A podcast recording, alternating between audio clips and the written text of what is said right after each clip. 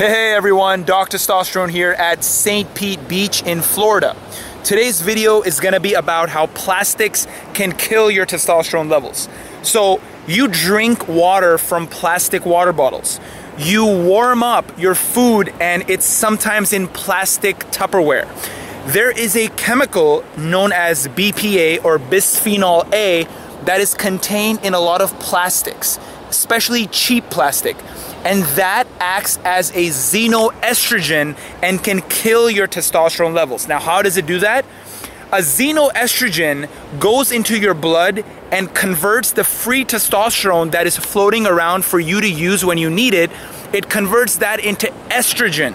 Now, you know that estrogen is the woman hormone.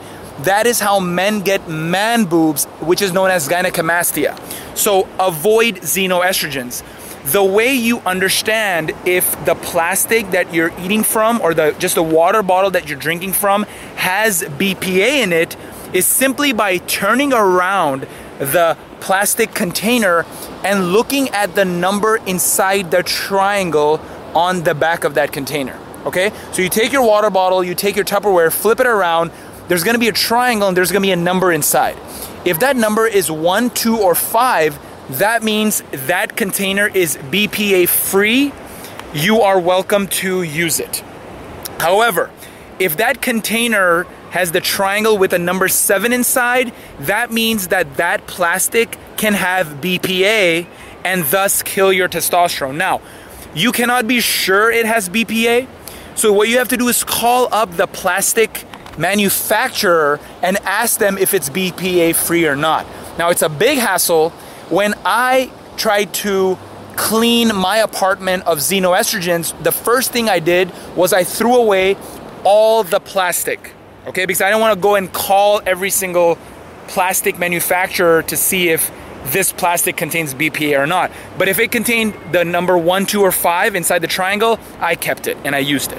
Okay, now for plastic water bottles, what I recommend is that you go on Amazon.com and you purchase a glass water bottle. It's about 20, 25 US dollars, and that will be amazing. It's really good to drink from, and you will be sure that it's BPA free because it's made out of glass.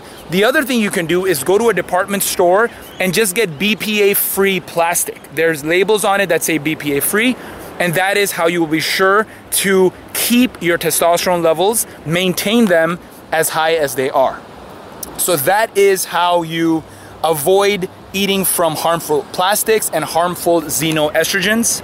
Thanks guys for watching. This is Dr. Testosterone and for even more videos on testosterone, masculinity, health and fitness, and lifestyle, subscribe to my YouTube channel. And if you love this video, share it with your friends on YouTube. Thanks for watching.